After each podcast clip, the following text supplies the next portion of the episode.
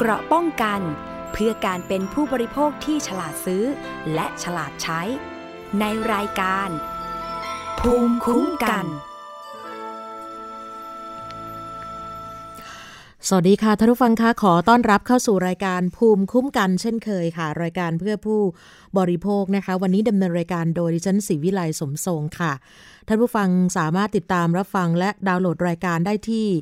www.thaipbspodcast.com และแอปพลิเคชัน Thai PBS Podcast iOS Google Podcast SoundCloud และ Spotify รวมถึงเพจด้วยนะคะ facebook.com/thaipbspodcast ค่ะ แล้วก็ทักทายท่านผู้ฟังที่ติดตามผ่านสถานีวิทยุชุมชนที่เชื่อมโยงสัญญาณทั่วไทยนะคะ พร้อมกับสถานีวิทยุในเครืออาร์เรดิโอวิทยาลัยอาชีวศึกษาทั้ง 142 สถานี รวมถึงสถานีวิทยุมหาวิทยาลัยแม่โจ้ด้วยนะคะ มาดูความคืบหน้ากรณีที่คณะกรรมการการคุ้มครองผู้บริโภคของสภาผู้แทนราษฎร ที่มีคุณมานะโลหะวณิชได้เป็นประธานคณะกรรมการชุดนี้นะคะ ได้จัดประชุมคณะกรรมการเพื่อพิจารณา ผลกระทบจากการควบรวมกิจการระหว่าง CP กับเทสโก้โดยได้เชิญเลขาธิการสำนักงานคณะกรรมการแข่งขันทางการค้า และตัวแทนจากมูลนิธิชีววิถี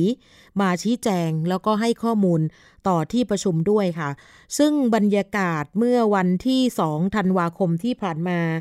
ถือว่าเป็นไปอย่างจริงจังมาก โดยมีสมาชิกสภาผู้แทนราษฎร และที่ปรึกษากรรมธิการหลายท่านค่ะ ได้มีการตั้งคำถาม รวมทั้งเรียกร้องให้คณะกรรมการ และสำนักงงาน แข่งขันทางการค้าปกป้องผลประโยชน์ของประชาชน แล้วก็ร้องขอให้มีการเปิดเผยเอกสาร และคำวินิจฉัยโดยเร็ว ทั้งนี้โดยเลขาธิการสำนักงงานคณะกรรมการแข่งขันทางการค้า ได้มีการแจ้งต่อคณะกรรมการว่าคำวินิจฉัยดังกล่าวน่าจะแล้วเสร็จเร็วๆนี้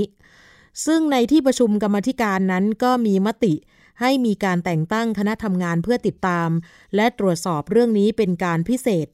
โดยได้ประสานงานให้กับองค์กรภาคประชาสังคมเข้าร่วมเป็นสมาชิกด้วย ในคณะทำงานที่จะมีการจัดตั้งขึ้นค่ะ ซึ่งในวันเดียวกันคณะกรรมการพัฒนาเศรษฐกิจของสภาผู้แทนราษฎร ก็ได้มีการจัดประชุมประเด็นการควบรวมกิจการ ระหว่าง CP และเทสโก้ขึ้นเช่นเดียวกัน โดยมีตัวแทนของสมาคมค้าปลีกไทย มีบริษัทค้าปลีกขนาดใหญ่เป็นสมาชิก รวมทั้ง CPO สมาคมค้าปลีกค้าส่ง ผู้ประกอบการรายย่อยหรือว่า SME สมาคมผู้ประกอบการขนาดกลางและขนาดย่อมซัพพลายเออร์มูลนิธิเพื่อผู้บริโภค และมูลนิธิชีววิถีเข้าร่วมให้ข้อมูล และแสดงข้อเท็จจริง ประธานคณะกรรมการพัฒนาการเศรษฐกิจของสภาผู้แทนราษฎรที่มีคุณศิริกัญญาตันสกุล ได้สรุปในท้ายการประชุมว่า กรรมธิการคณะนี้จะมีการติดตามการทำงานของคณะกรรมการแข่งขันอย่างใกล้ชิดต่อไปนะเช่นเดียวกันกับไบโอไทย และก็องค์กรภาคประชาชนที่เป็นพันธมิตร ก็จะให้การสนับสนุนการทำงานของคณะกรรมการของสภาทุกชุด ที่ได้แสดงบทบาทคัดค้านการผูกขาด และคุ้มครอง ผลประโยชน์ของเกษตรกร ผู้ประกอบการรายย่อยและผู้บริโภคอย่างเต็มที่ โดยจะมีการรายงานความคืบหน้า เกี่ยวกับเรื่องนี้อย่างต่อเนื่องนะคะ ขอให้ทุกผู้ฟังในรายการภูมิคุ้มกันได้ติดตามนะคะ นี่เป็นการเดินหน้าตรวจสอบกรณีที่ทาง CP ควบรวมกับ ทางเทสโก้นะคะ ก็น่าจะเป็นประโยชน์สำหรับผู้บริโภคนะคะ ก็ติดตามกันต่อไปนะคะว่าเรื่องนี้เนี่ยมีที่มาที่ไปอย่างไร แล้วก็มีเรื่องที่ให้ผู้บริโภคนั้นต้องกังวลใจหรือไม่ค่ะอีกเรื่องหนึ่งนะคะสำหรับในส่วนของการติดตาม ซึ่งในรายการภูมิคุ้มกันของเราก็มีการนำเสนออยู่หลายต่อหลายครั้งแล้วนะคะ เกี่ยวกับเรื่องของกรณี ส้มอมพิษนะคะเป็นการรณรงค์กันมาอย่างต่อเนื่องว่าเราจะสามารถหยุดส้มอมพิษได้หรือไม่ แล้วก็ขณะนี้เนี่ยมีการเปิดให้ประชาชนผู้บริโภคทั้งหลาย ไปร่วมลงชื่อ หยุดส้มอมพิษกันนะคะ ว่าจะสามารถทำได้มากน้อยแค่ไหนนะคะอันเนื่องมาจากว่ามีลูกของคนขายส้ม คนหนึ่ง เขาบอกว่าตั้งแต่เล็กจนโตตัวเขาเนี่ยนะคะ เพราะว่ามีแม่เป็นแม่ค้าขายส้ม เขาก็กินส้มปีหนึ่งไม่ต่ำกว่า 365 ลูก ก็ประมาณวันละหนึ่งลูก แต่ว่าตอนนี้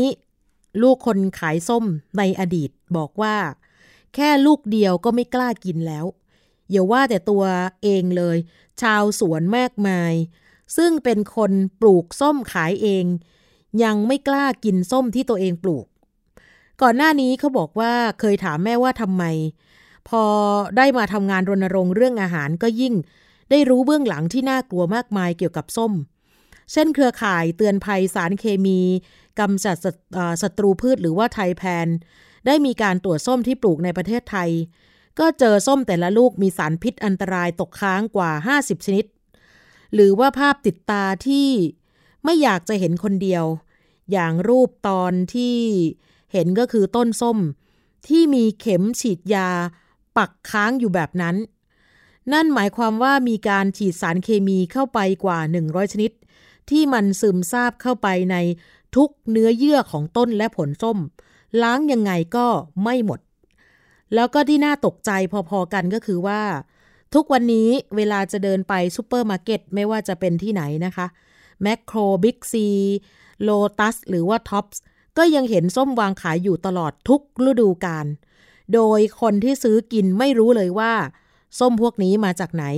มีสารพิษอะไรตกค้างบ้าง อย่าว่าแต่คนซื้อเลยซูเปอร์มาร์เก็ตเอง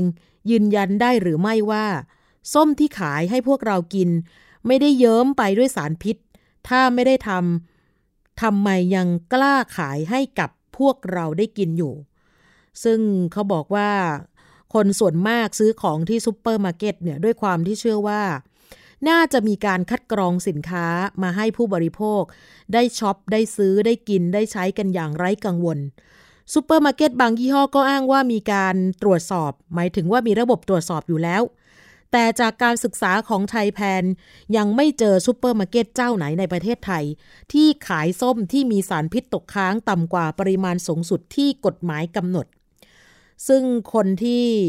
ออกมาให้ข้อมูลนี้ก็ก็บอกว่า ตัวเขาเองก็เหมือนหลายๆ คนที่ผูกพันกับส้ม มองส้มเป็นผลไม้คู่ครัวเรือน หลายบ้านคั้นน้ำส้มให้กับเด็กๆกินก่อนไปโรงเรียน ซื้อส้มจากซูเปอร์มาร์เก็ต ไปเยี่ยมผู้ป่วยที่โรงพยาบาล แล้วก็หวังลึกๆว่า บรรดาวิตามินต่างๆ จะช่วยให้คนที่เรารัก หายดีกลับมาอยู่กับเราไวๆ แต่หารู้ไม่ว่า การกินส้มที่ปลูกในประเทศไทย ก็เสี่ยงเหมือนกับได้กินยาพิษ ให้ส้มกับคนที่เรารักก็เสี่ยงวางยาพิษ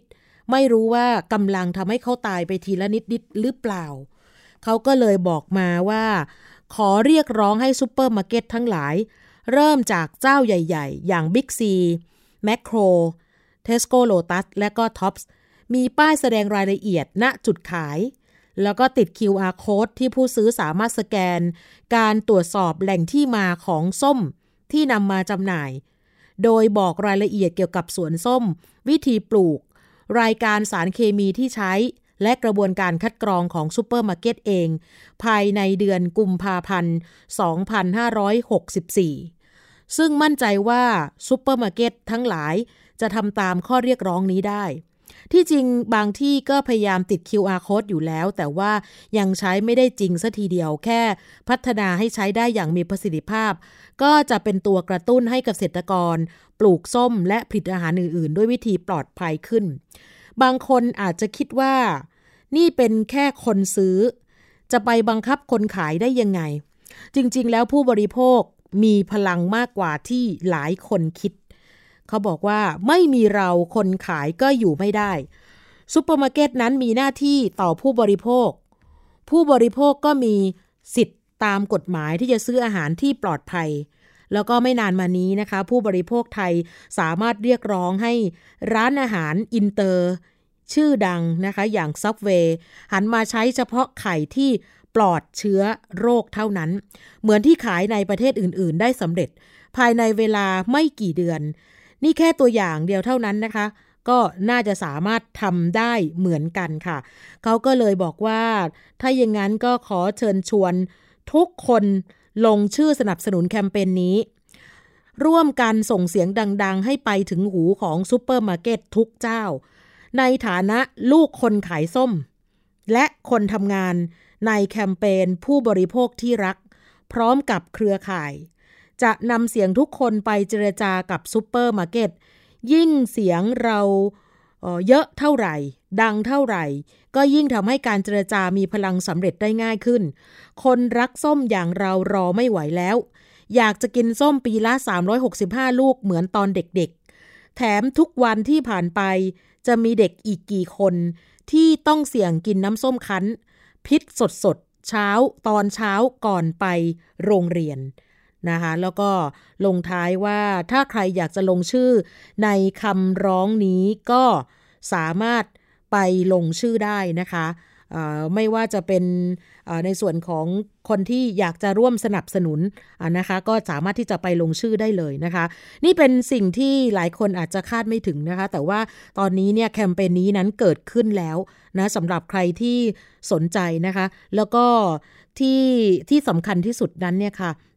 ทางอัครราชทูตที่ปรึกษา และรองหัวหน้าที่ปรึกษาสาภาพยุโรปประจำประเทศไทย ได้เป็นคนไปเปิดงานกิจกรรม หยุดส้มอมพิษด้วยตัวเอง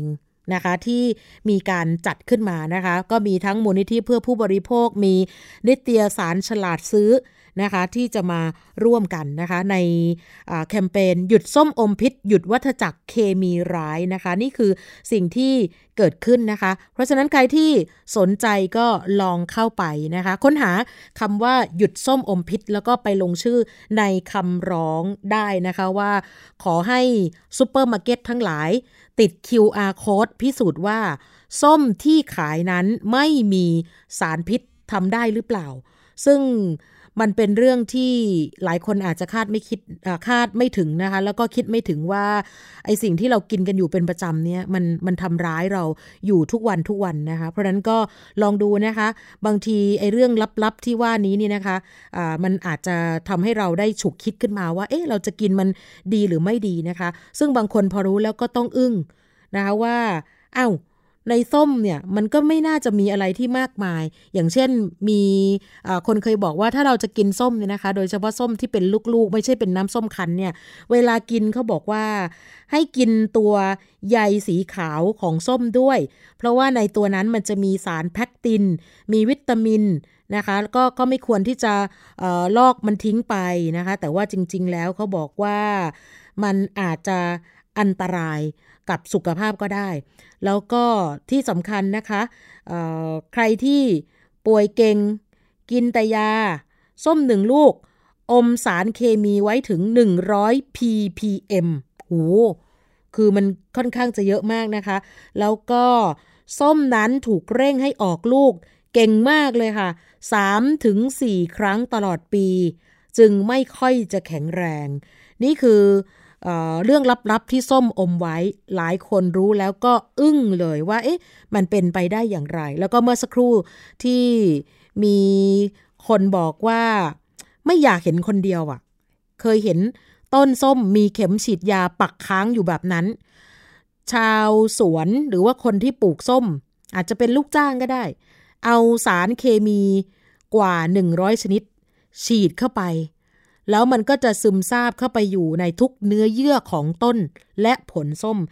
ล้างยังไงก็ไม่หมดเนี่ยค่ะที่น่าตกใจ เพราะนั้นก็อยากให้ทุกคนไป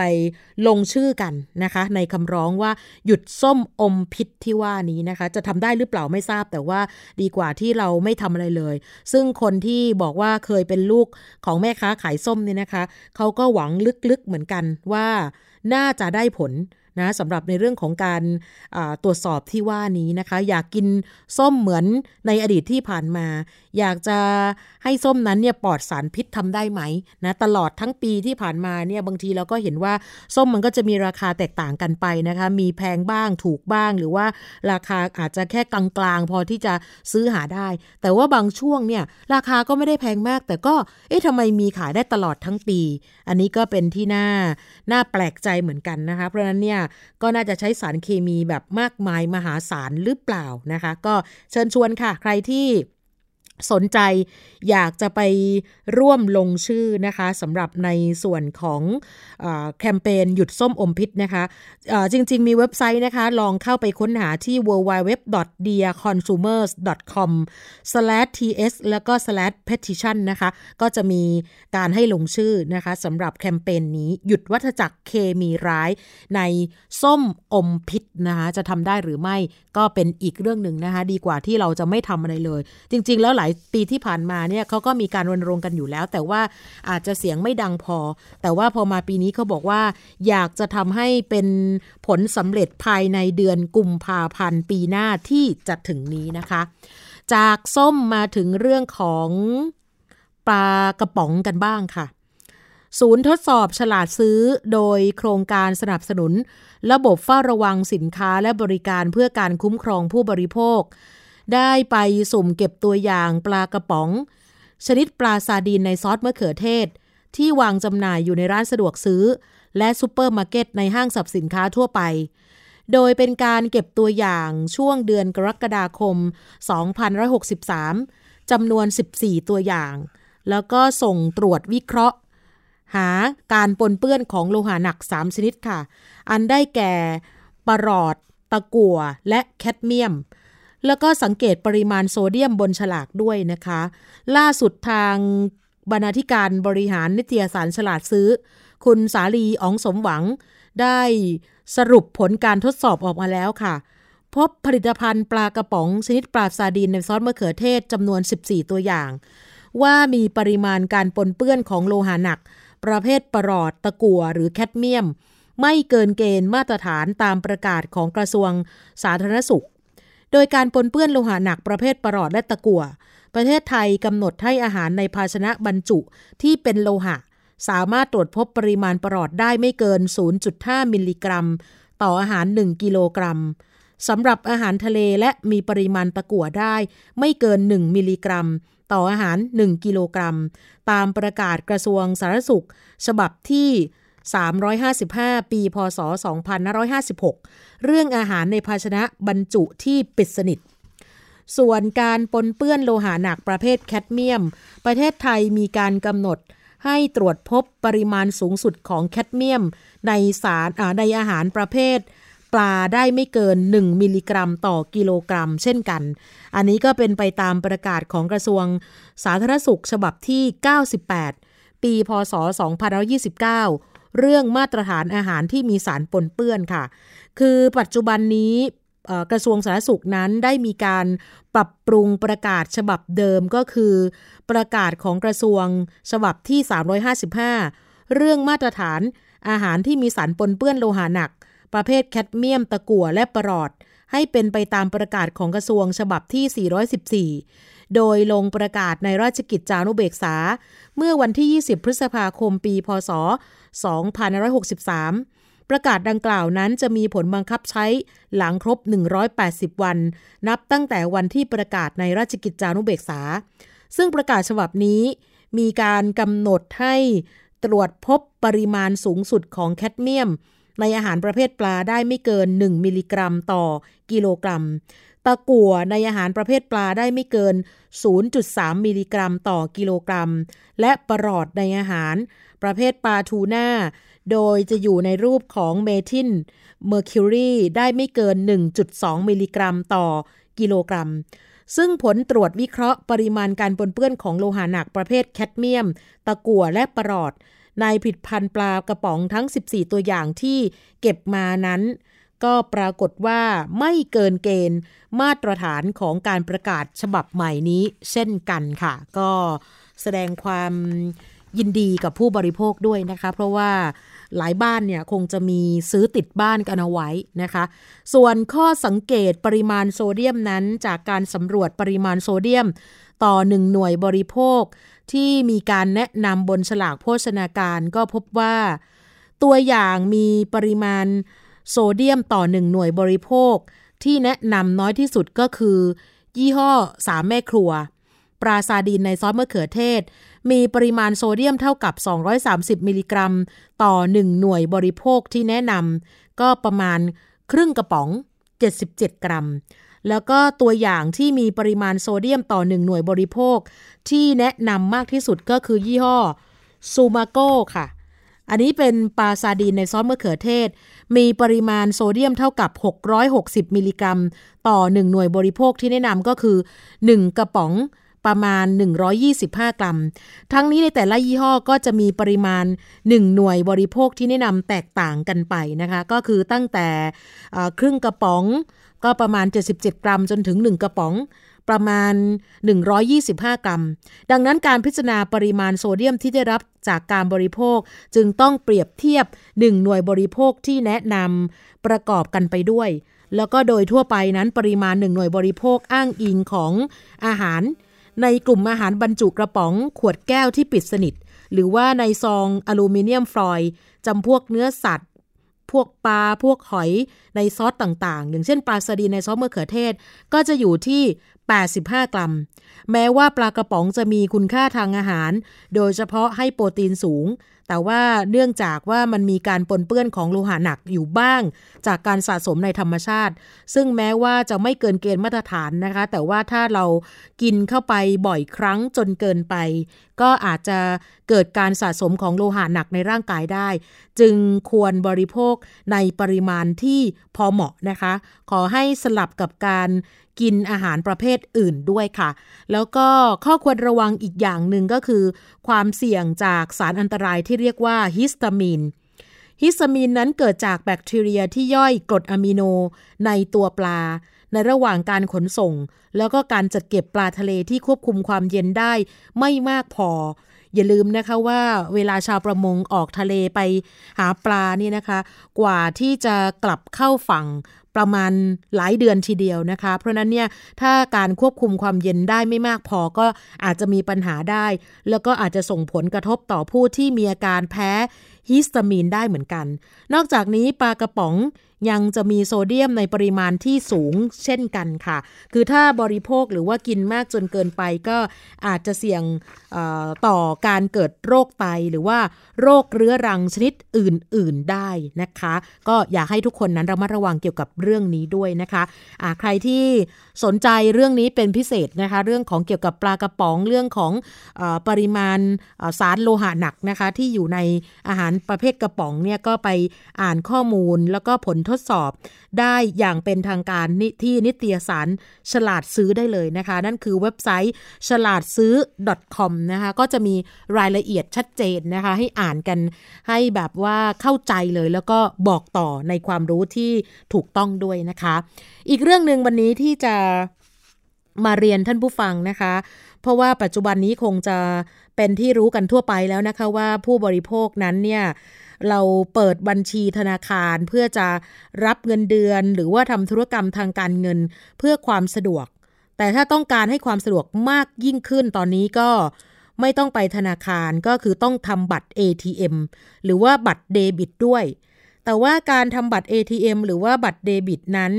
มักจะถูกพนักงานธนาคาร มีการยัดเยียดให้ทำบัตรแบบพ่วงประกัน อาจจะเป็นประกันอุบัติเหตุ ประกันสุขภาพก็แล้วแต่ละธนาคาร แล้วมักจะอ้างว่าบัตร ATM แบบเดิมหมด หากจะต้องทำบัตรแบบเดิมต้องรอนาน มีแต่บัตรเดบิตแบบพ่วงประกันเท่านั้น ซึ่งตอนนี้มีการเพิ่มสิทธิประโยชน์คุ้มครองอุบัติเหตุเข้าไปด้วย มาดูกันนะคะว่าถ้าเราไปเผลอทำบัตรเดบิตพ่วงประกันแบบนี้ เราจะได้สิทธิประโยชน์เพิ่มขึ้นจริงหรือเปล่า หรือว่านี่เป็นการเพิ่มภาระค่าใช้จ่ายที่มันไม่คุ้มค่านะคะ 1. ค่าธรรมเนียมค่ะที่เราต้องคำนึงถึง เพราะว่ามีภาระค่าใช้จ่ายที่เพิ่มขึ้นแน่นอน เพราะว่าต้องเสียค่าธรรมเนียมรายปี รวมกับเบี้ยประกันด้วย แต่ละสถาบันการเงินหรือว่าธนาคารนั้นเนี่ยอาจจะเรียกเก็บไม่เท่ากัน 2. เงื่อนไขประกัน บางคนไม่ทราบ เพราะว่า มันไม่มีกรมธรรม์อยู่ในมือของเรา ก็คือแค่ทำบัตรเท่านั้นเอง แล้วก็เสียเงินให้กับธนาคารไปทำให้ไม่รู้เลยว่า บัตร ATM หรือว่าบัตรเดบิตที่ถืออยู่นั้นเนี่ยมีประกันแบบไหน คุ้มครองสุขภาพหรือเปล่า คุ้มครองอุบัติเหตุแบบไหน แล้วก็เมื่อถือบัตรไปเคลมประกัน จะสามารถเคลมค่าสินไหมอะไรได้บ้าง แล้วก็บางท่านก็เข้าใจผิด เพราะว่า พนักงานที่ชักชวนให้ทำบัตรแบบนี้ บอกรายละเอียดไม่หมด ให้ข้อมูลไม่ครบ อย่างเช่นบอกว่าสามารถเคลมประกันได้ ถ้าเกิดอุบัติเหตุทุกกรณี แต่ไม่มีการแจ้งว่า ไม่คุ้มครองอุบัติเหตุที่เกิดจากการขับขี่รถจักรยานยนต์ หรือมอเตอร์ไซค์เป็นต้นค่ะ แล้วก็การเคลมประกันต้องเลือกเคลมอย่างใดอย่างหนึ่ง ถ้าหากว่าผู้ที่ถือบัตร ATM หรือว่าบัตรเดบิตมีประกัน เกิดอุบัติเหตุหรือเจ็บป่วย แล้วไปใช้สิทธิ์ในการรักษาพยาบาลที่ตัวเองมีอยู่เดิมแล้ว อย่างเช่นพวกบัตรทอง บัตรประกันสังคม หรือว่าสิทธิข้าราชการ ก็ไม่สามารถนำหลักฐานใบเสร็จรับเงินไปเบิกซ้ำซ้อนได้ กับประกันของบัตร ATM หรือว่าบัตรเดบิต แบบมีประกันที่ถืออยู่ เพราะว่าต้องใช้ต้นฉบับตัวจริง ทั้งใบเสร็จรับเงินและใบรับรองแพทย์ ทั้งนี้โรงพยาบาลก็จะเบิกตามสิทธิ์ของผู้ป่วยก่อน ยกเว้นว่าประกันที่ซื้อพ่วงกับบัตรเดบิตนั้น ให้สิทธิ์ในการเบิกจ่ายค่ารักษาพยาบาล แบบเหมาจ่ายรายวัน อย่างเช่น ถ้าหากว่ามีอาการเจ็บป่วย หรือว่าเกิดอุบัติเหตุนี่นะคะ ก็ต้องนอนโรงพยาบาล แบบประกันเหมาจ่าย วันละ 1,000 บาท ก็สามารถใช้สำเนาใบเสร็จ หรือว่าใบรับรองแพทย์เคลมประกันได้ แต่กรณีนี้มักจะจ่ายให้กับผู้เอาประกันที่ เจ็บป่วยแล้วต้องพักรักษาตัวในโรงพยาบาลเท่านั้น คือถ้าเป็นผู้ป่วยนอกมักจะไม่สามารถเคลมประกันแบบเหมาจ่ายได้เลย ทีนี้ถ้ากรณีเลือกใช้เคลมประกันตามบัตร ATM หรือว่าบัตรเดบิตก็จะพบว่าถ้าเป็นโรงพยาบาลของรัฐเนี่ยนะคะ ต้องสำรองจ่ายไปก่อน จึงจะไปเคลมกับบริษัทประกันได้ หรือถ้าหากไปโรงพยาบาลเอกชนก็ต้องเช็คด้วยว่า โรงพยาบาลนั้นๆเนี่ยสามารถจัดการเคลมประกันได้เลย โดยไม่ต้องสำรองจ่ายหรือไม่ เพราะว่าโรงพยาบาลที่ไปใช้บริการ อาจไม่ใช่โรงพยาบาลที่อยู่ในเครือของบริษัทประกันที่ทำข้อตกลงไว้ แล้วก็จะยุ่งยากกับคนทำประกันว่า ถ้าต้องเคลมประกันเองจะทำอย่างไร นี่คือไม่ใช่เรื่องง่ายเลยนะคะ ก็อยากจะให้ท่านผู้ฟังนะคะ ซึ่งเป็นผู้บริโภคเนี่ยได้พิจารณากันเองด้วยว่าการทำบัตร ATM หรือว่าบัตรเดบิตแบบมีประกันนั้น คุ้มไหม ต้องการทำบัตรแบบไหน เพราะว่าการทำประกันเป็นเรื่องของความสมัครใจ ไม่ใช่เป็นการถูกบังคับ หรือเสมือนถูกบังคับให้ทำทั้งที่ธนาคารแห่งประเทศไทยเขาก็มีประกาศอยู่นะคะ เกี่ยวกับแนวนโยบาย ห้ามขายผลิตภัณฑ์ของธนาคารพ่วงประกัน ถ้าท่านผู้ฟังเจอปัญหาพนักงานธนาคารไหนก็ตาม มีพฤติกรรมยัดเยียด ให้ทำบัตร ATM หรือว่าบัตรเดบิตมีประกันพ่วง สามารถร้องเรียนได้ที่ศูนย์คุ้มครองผู้บริโภคทางการเงิน ของธนาคารแห่งประเทศไทยนะคะ 1213 โทรเบอร์นี้ได้เลยนะคะหรือว่าโทรมาที่มูลนิธิเพื่อผู้บริโภคก็ได้เหมือนกันนะคะ เพราะว่าในประกาศของธนาคารแห่งประเทศไทยนั้นเนี่ยชัดเจนเกี่ยวกับแนวนโยบายการกำกับดูแล การขายผลิตภัณฑ์ด้านหลักทรัพย์ และด้านประกันภัย ผ่านธนาคารพาณิชย์นั้นเนี่ยจะไม่มีการยัดเยียดสำหรับผู้บริโภคหรือว่าลูกค้าของธนาคาร อย่างเช่น ให้ผู้บริโภคทำประกันภัยกับบริษัทใดบริษัทหนึ่ง เพื่อเป็นเงื่อนไขในการพิจารณาให้สินเชื่อ หรือให้ผู้บริโภคทำประกันชีวิตก่อน เมื่อขอใช้บริการเช่าตู้นิรภัย โดยธนาคารพาณิชย์ต้องให้สิทธิ์ แก่ผู้บริโภคในการตัดสินใจเลือกซื้อผลิตภัณฑ์เอง แล้วก็เปิดโอกาสให้ผู้บริโภคปฏิเสธการซื้อผลิตภัณฑ์นั้นๆ ได้ด้วยค่ะเนี่ยอยากจะให้ทุกคนได้คำนึงถึงตรงนี้นะคะว่ามันคุ้มค่าหรือไม่ เพราะว่าแต่ละปีที่เราจ่ายกันไปเนี่ยบางท่านบอกว่าไม่เป็นไรปีละหนึ่งครั้ง อาจจะแค่ไม่ถึงหลักพันบาท แต่ว่านั่นหมายความว่าเรามีสิทธิ์ที่จะเลือกไม่จ่ายก็ได้นะคะ นี่ก็อยากให้ทุกคนนั้นเนี่ยได้คำนึงถึงตรงนี้ด้วยถ้าเจอพนักงานธนาคารมายัดเยียดก็ไม่ควรที่จะตอบตกลง แล้วก็สามารถร้องเรียนไปที่ธนาคารแห่งประเทศไทยได้ค่ะ เราจะพักกันสักครู่นะคะ เดี๋ยวกลับมาช่วงหน้ากันต่อค่ะ เกราะป้องกัน เพื่อการเป็นผู้บริโภคที่ฉลาดซื้อ และฉลาดใช้ ในรายการ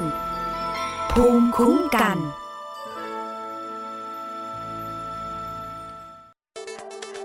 อัปเดตสถานการณ์รอบโลก ประเทศจีนนี่เราทราบกันดีนะคะว่าเป็นประเทศที่จะมีปัญหาเรื่องความสมดุลของประชากร คนที่ได้รับความสนใจจากวิกฤตในครั้งนี้ก็คือนายกรัฐมนตรีนิวซีแลนด์ เรื่องราวสีสันจากต่างแดน ก็มีช่อง YouTube เป็นของตัวเองใช้ชื่อว่าครัวคุณยาย รายชื่อของคุณหมอพยาบาล แล้วก็นักวิทยาศาสตร์จำนวนไม่น้อยอยู่ในรายชื่อผู้ทรงอิทธิพลนะ รัฐบาลของไต้หวันเนี่ยกำลังพิจารณา เพื่อเปิดการท่องเที่ยวครั้งใหม่ หน้าต่างโลก โดยทีมข่าวต่างประเทศไทย PBS ทุกวันจันทร์ถึงศุกร์ 12 นาฬิกา ทางไทย PBS Radio มากกว่าด้วยเวลาข่าวที่มากขึ้น จะพัดพาเอาฝุ่นออกไปได้ครับ มากกว่าให้คุณทันในทุกสถานการณ์ ตามที่กฎหมายดังกล่าวกำหนดเอาไว้ มากกว่ากับเนื้อหาเที่ยงตรงรอบด้านนำมาใช้ในคดีเมาแล้วขับ มากกว่าในทุกทางออกของสังคม ป้องกันไม่ให้ปัญหาเกิดขึ้น มากกว่ากับข่าวรอบวันในทุกมิติ เครนก่อสร้างเกิดอุบัติเหตุขึ้น มากกว่าด้วยการวิเคราะห์ที่ตรงจุด ความพยายามของภาครัฐที่จะแก้ปัญหา และมากกว่ากับทีมข่าวมืออาชีพ ข่าวไทย PBS ให้คุณได้มากกว่า โรงเรียนเลิกแล้วกลับบ้านพร้อมกับรายการ Kids Hours โดยวัญญาชยโย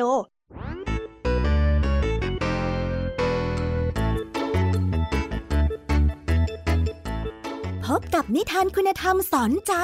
กับครูไหวใจดีว่า ไม่ควรเชื่อคำพูดของคนพลาน นอกจากนี้ลุงทองดีกับเจ้าจ้อยยังมีนิทานสุภาษิตมาเล่าให้ฟังนี่พวกเอ็งเนี่ยนะ มันลิงหลอกเจ้ากันจริงทั้งยังมีนิทานเด็กดี และพี่ยามีเล่านิทานสนุกสุดหันษาให้น้องๆได้ฟัง ทุกวันจันทร์ถึงศุกร์ 17 นาฬิกาทางวิทยุไทย PBS www.thaipbsradio.com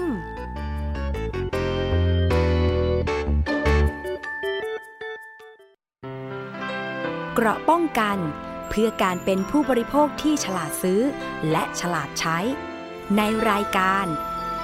ภูมิคุ้มกัน ลับมาช่วงนี้กับรายการภูมิคุ้มกันของเรากันต่อนะคะ เราจะไปติดตามอาจารย์แก้วกันเลยนะคะ วันนี้ช่วงคิดก่อนเชื่อค่ะ อาจารย์ดรแก้วกังสดานอัมภัยนักพิษวิทยา อาจารย์จะคุยกับคุณชนาทิพย์ในตอนที่ชื่อว่า ขนมจีนผสมสีธรรมชาติดีอย่างไรค่ะ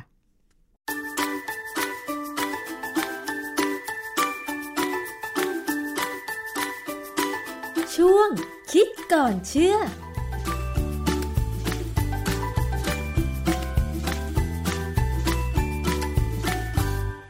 พบกันในช่วงคิดก่อนเชื่อกับดรแก้วกังสดานนภัยนักพิษวิทยากับดิฉันชนาทิพไพรพงศ์นะคะ เป็นประจำในรายการภูมิคุ้มกัน รายการเพื่อผู้บริโภคค่ะ วันนี้มาพูดถึงอาหารชนิดหนึ่งค่ะที่หลายคนชอบ ดิฉันเองก็ชอบ นั่นก็คือขนมจีนนะคะ เส้นขนมจีนค่ะ ปกติแล้วก็จะเป็นเส้นสีขาวๆนวลๆนะคะ แต่ว่าถ้าทำมาจากแป้งที่ไม่ได้ขัดสีก็อาจจะเป็นสีเหลืองๆค่ะ แต่ว่าในตอนนี้นะคะมี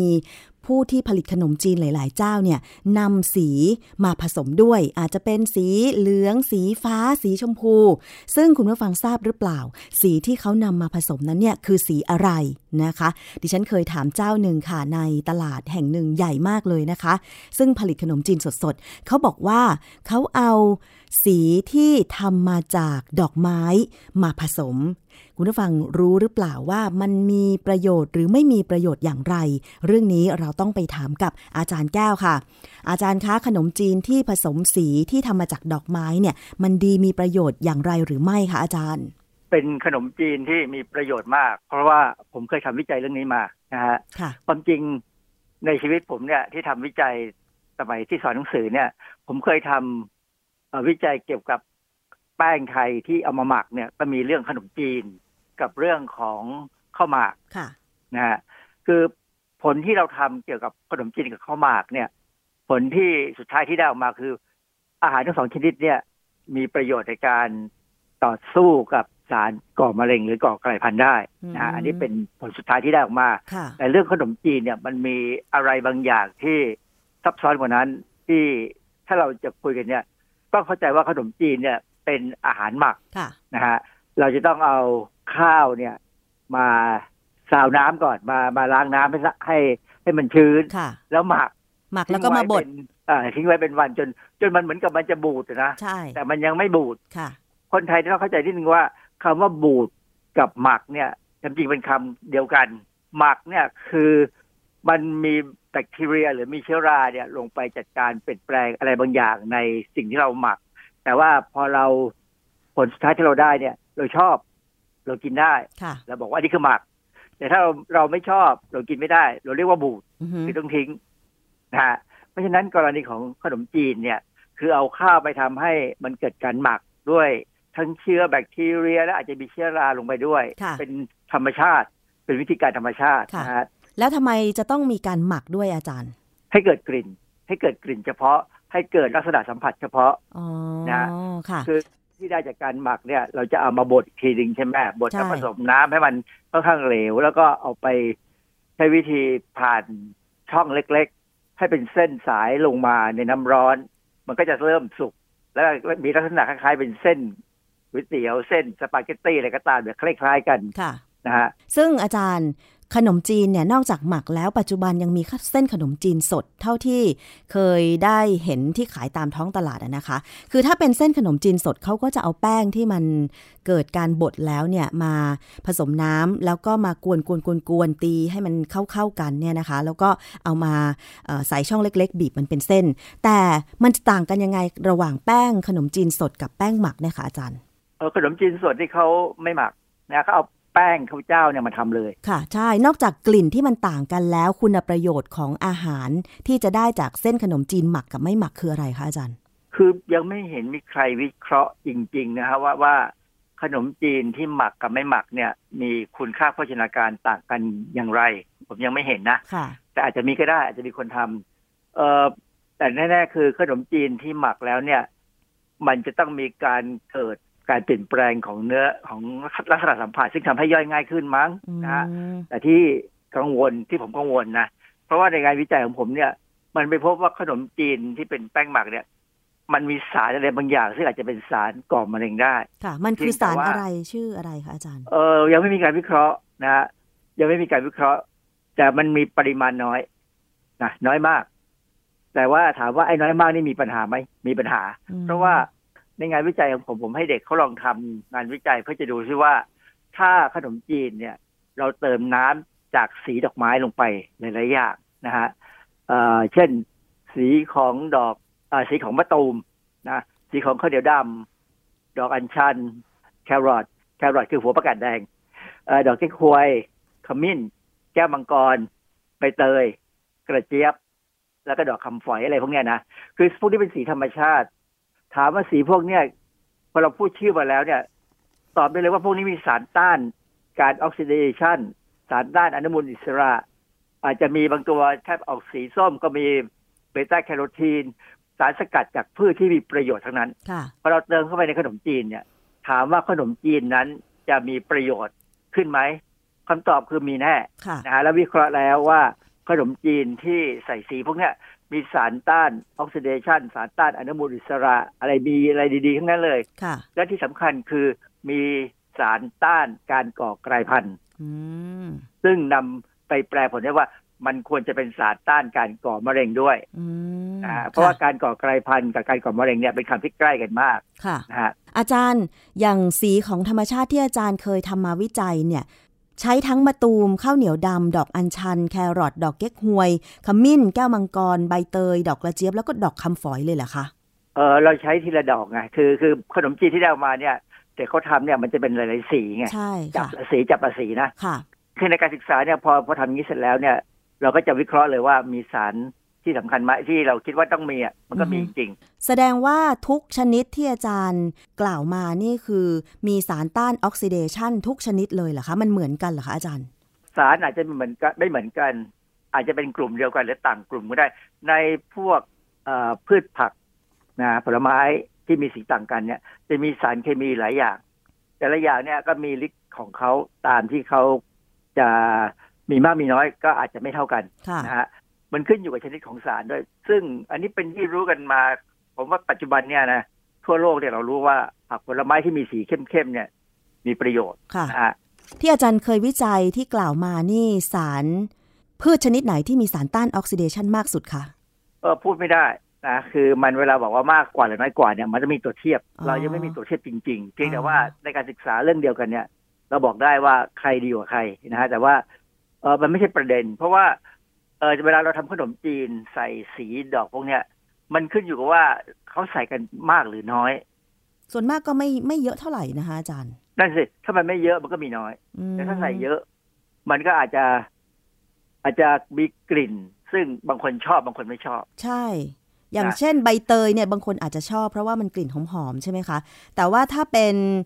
เก๊กฮวยโอเค รับได้ ดอกอัญชันก็ไม่มีกลิ่น แต่ถ้าเป็นดอกคำฝอยก็อาจจะแรงมันนิดนึง แต่สีของดอกกระเจี๊ยบนี่สกัดเอายังไงคะ เพราะว่ากระเจี๊ยบนี่มันมีรสเปรี้ยวด้วยอะค่ะอาจารย์ เอาเฉพาะก็เหมืสีอนมันทำทำเหมือนน้ำกระเจี๊ยบอะแหละอ๋อเหรอคะแต่เขาก็ไปใช้ทำเด็กเขาก็ไปทำเป็นขนมจีนผสม คือแทนที่จะใช้น้ำน้ำธรรมดาก็ใช้เป็นน้ำดอกกระเจี๊ยบ ซึ่งสวยและหอมดี แล้วมันเปรี้ยวไหมอาจารย์จจะ ออกออกเปรี้ยวหน่อย ถ้าเราจะเติมน้ำตาลให้มันไม่เปรี้ยวก็ได้ แต่มันก็คงไม่เป็นเรื่องอะนะ เพราะว่าขนมจีนไม่ใช่ ไม่ใช่อ่าอาหารแป้งที่จะต้องมีรสชาตินะค่ะก็อาจจะใส่กระเจี๊ยบน้อยหน่อยค่ะแต่กระเจี๊ยบเนี่ยนะฮะเป็นน้ำน้ำเอ่อสกัดอย่างหนึ่งที่มีไอเจี๊ยบสารต้านอนุมูลอิสระ หรือสารต้านออกซิเดชันจะสูงมากอืมขนาดเราไปเก็บตัวอย่างน้ำกระเจี๊ยบที่เขาขายใส่โหลแบบน้ำมันหวานๆนะนะเป็นน้ำใส่ใส่น้ำแข็งเอามาดื่มเนี่ย โอ้โหสารต้านอนุมูลอิสระที่สูงมากค่ะ เพราะฉะนั้นผมจึงแนะนำเวลา เวลาผมไปไปต้องไปกินข้าวข้างนอกเนี่ย แล้วถ้ามีน้ำกระเจี๊ยบขายเนี่ย ผมดื่มน้ำกระเจี๊ยบอืมเพราะว่ามีข้อมูลเก่าๆว่ามันช่วยลดคอเลสเตอรอลด้วยอะไรอย่างเงี้ยนะอืมค่ะเพราะฉะนั้นแล้วผมชอบอะผมชอบน้ำกระเจี๊ยบในขณะที่ผมไม่ชอบน้ำใบเตย ผมว่าเขาหอมเอียนอือฮึค่ะ อาจารย์แล้วข้าวเหนียวดำล่ะคะๆ ข้าวเหนียวดำก็ได้แต่ดำอะนะแต่ว่าคำจริงข้าวเหนียวดำเนี่ยมีสารต้านต่างๆ เนี่ยค่อนข้างเยอะอือฮึเพราะสีดำของเขาที่เข้มค่ะนะฮะเออเราพูดถึงข้าวหอมนินเราพูดถึงข้าวอะไรก็ตามที่มีสีต่างๆ ผมว่าสุดท้ายแล้วเนี่ยข้าวเหนียวดำดีกว่าข้าวพวกนั้นอืมเพราะว่ามันเป็นของจริงค่ะส่วนข้าวอื่น ๆ เนี่ย ไม่ว่าจะเป็นข้าวที่เขายืดเอ่อชื่นชมกันนักว่าโอ้โห ดีอย่างนั้นดีอย่างเงี้ยจริง ๆ ผมว่ามันเป็นข้าวมันเป็นข้าวเหนียวดำที่กลายพันธุ์ไปมากกว่า อืมนะค่ะ อาจจะมีแค่สีดำแต่ว่ารสชาติไม่อร่อยเท่าข้าวเหนียวดำผมเป็นคนชอบกินข้าวเหนียวดำมากค่ะนะฮะอาจารย์สรุปแล้วเนี่ยนะคะ ขนมจีนธรรมดาสีขาวๆหรือสีนวลๆกับขนมจีนที่เขาผสมสีธรรมชาติเนี่ย สรุปแล้วก็คือว่าถ้าผสมสีธรรมชาติจะดีกว่าใช่ไหมอาจารย์ก็ดีกว่าแน่นะฮะแต่มันราคาก็อาจจะต่างกันไปนิดนึงค่ะนะฮะ แต่ครั้นี้มันมีเรื่องหนึ่งที่จากการทำวิจัยของผมเนี่ยที่ออกมาแล้วมันมันเป็นเรื่องที่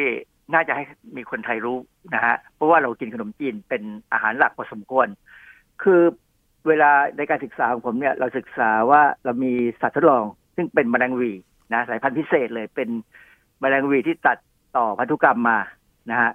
เออเราได้มาจากสวิตเซอร์แลนด์เนี่ยแมลงวีตัวเนี้ยถ้าเราให้กินอาหารที่มีสารก่อกลายพันธุ์เนี่ย มันจะกลายพันธุ์ให้เราเห็น เราสามารถรู้ได้เลยว่าไอ้แมลงหวีตัวเนี้ยกลายพันธุ์แล้วค่ะเพราะว่าสารก่อกลายพันธุ์ในอาหารที่เราให้กิน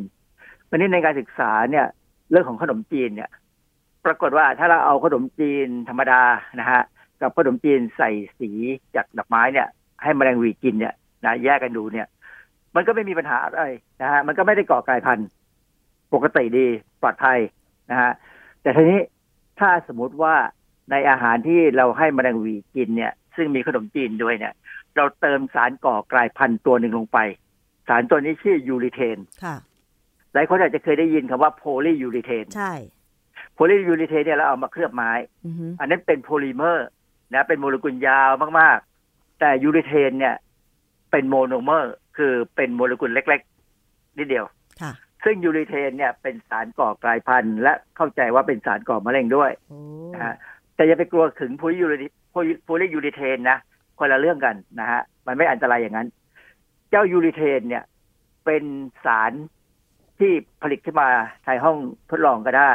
หรือเกิดจากการหมักแป้งนะคือประเด็นเนี่ยคือ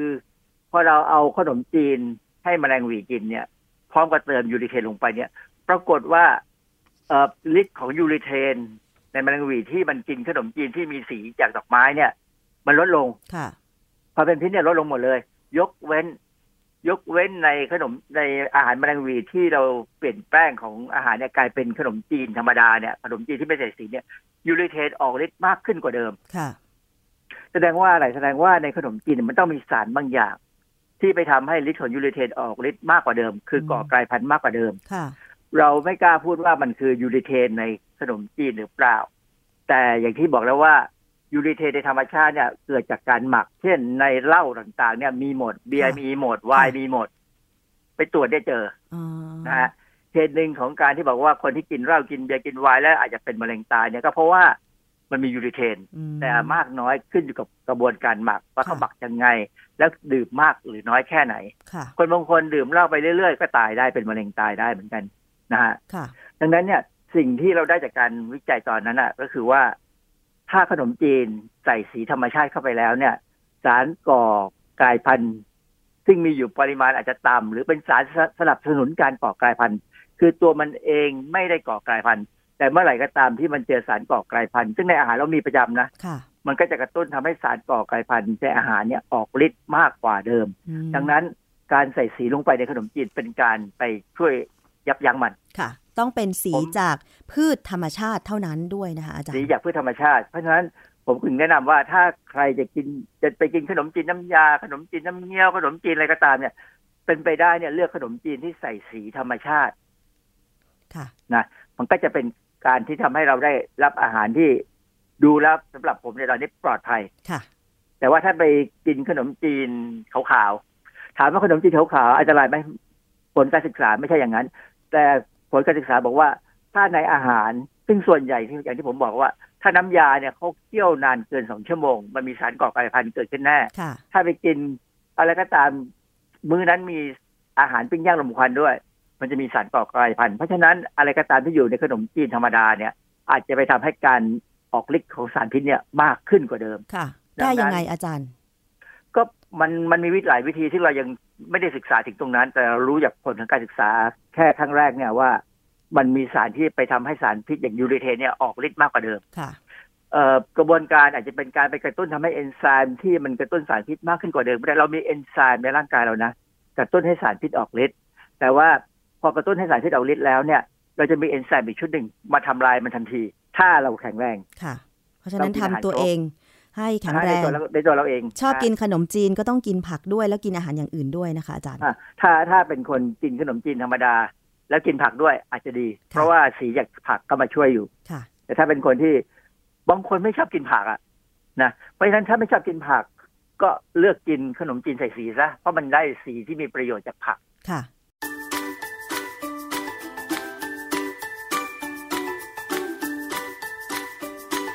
ช่วง คิดก่อนเชื่อ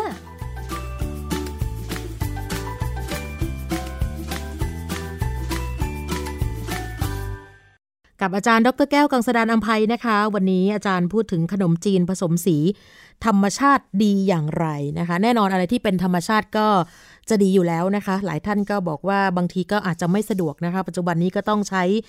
ในเรื่องของอาจจะมีเคมีเข้าไปนิดๆหน่อยๆนะคะ นี่คงจะไม่เป็นไร แต่ว่าถ้าเยอะเกินไปก็จะส่งผลต่อสุขภาพร่างกายได้นะคะ มาอีกเรื่องหนึ่งนะคะที่จะส่งท้ายวันนี้ใครที่มีประสบการณ์เกี่ยวกับเรื่องของ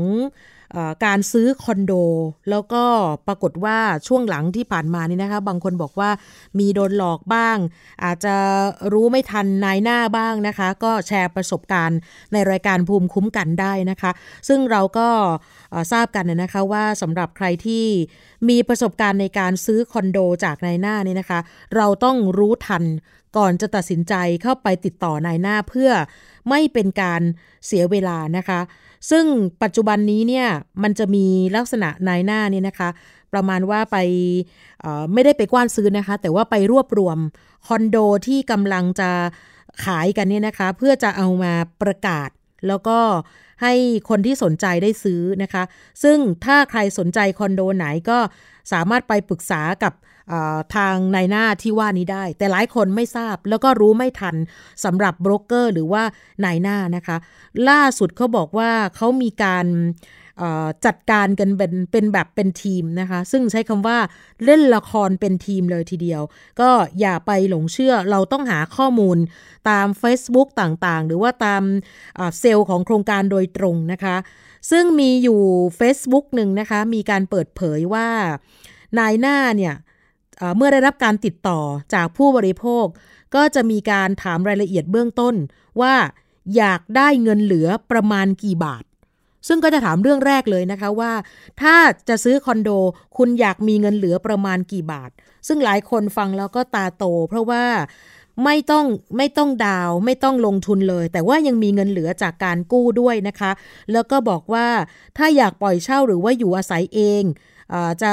ชอบแบบไหน ฐานเงินเดือนเท่าไหร่ แล้วก็มีสวัสดิการบริษัทหรือไม่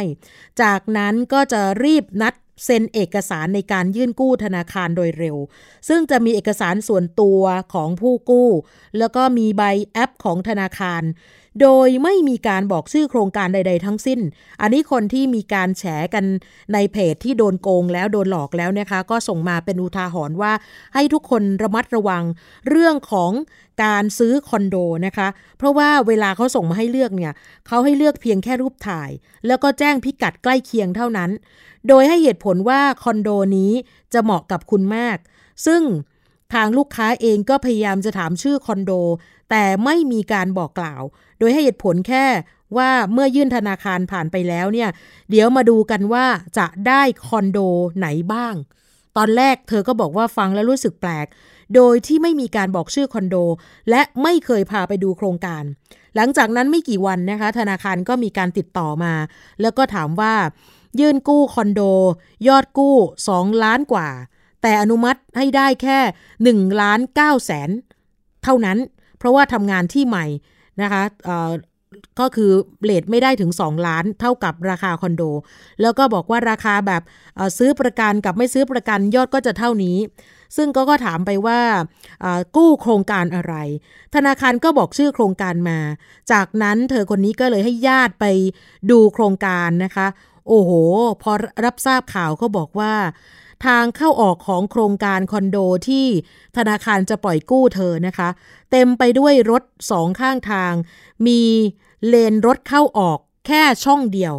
เลยมีการคุยกันกับนายหน้าคนนั้นว่าคอนโดมีที่จอดรถหรือไม่ สามารถล็อกที่จอดได้หรือเปล่าคำตอบก็คือ ล็อกไม่ได้ เธอบอกว่าตอนตอนนี้ก็พอจะเข้าใจแล้วนะคะ แต่บอกว่าเขาก็บอกว่าไม่ได้แย่ขนาดนั้นนะคะ แล้วก็บอกว่าถ้า ไม่มีที่จอดรถเนี่ยนะคะ ให้โทรหานายหน้าคนนี้ได้ หมายถึงว่าจะมาขยับรถให้จอดแทนที่ให้ได้ แล้วก็ต้องผ่อน 30 ปี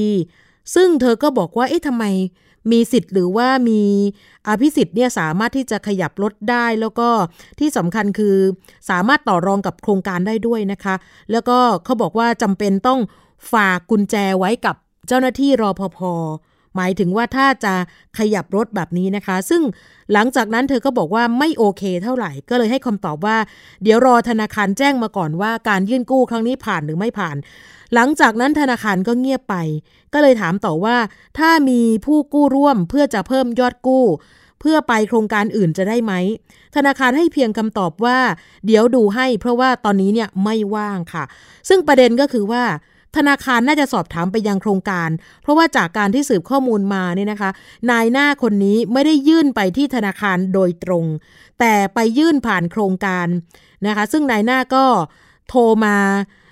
หมายถึงว่าโทรมาในเรื่องของความไม่พอใจ เพราะว่าทั้งๆทที่เธอบอกว่าเธอกำลังจะเสียเงินซื้อคอนโด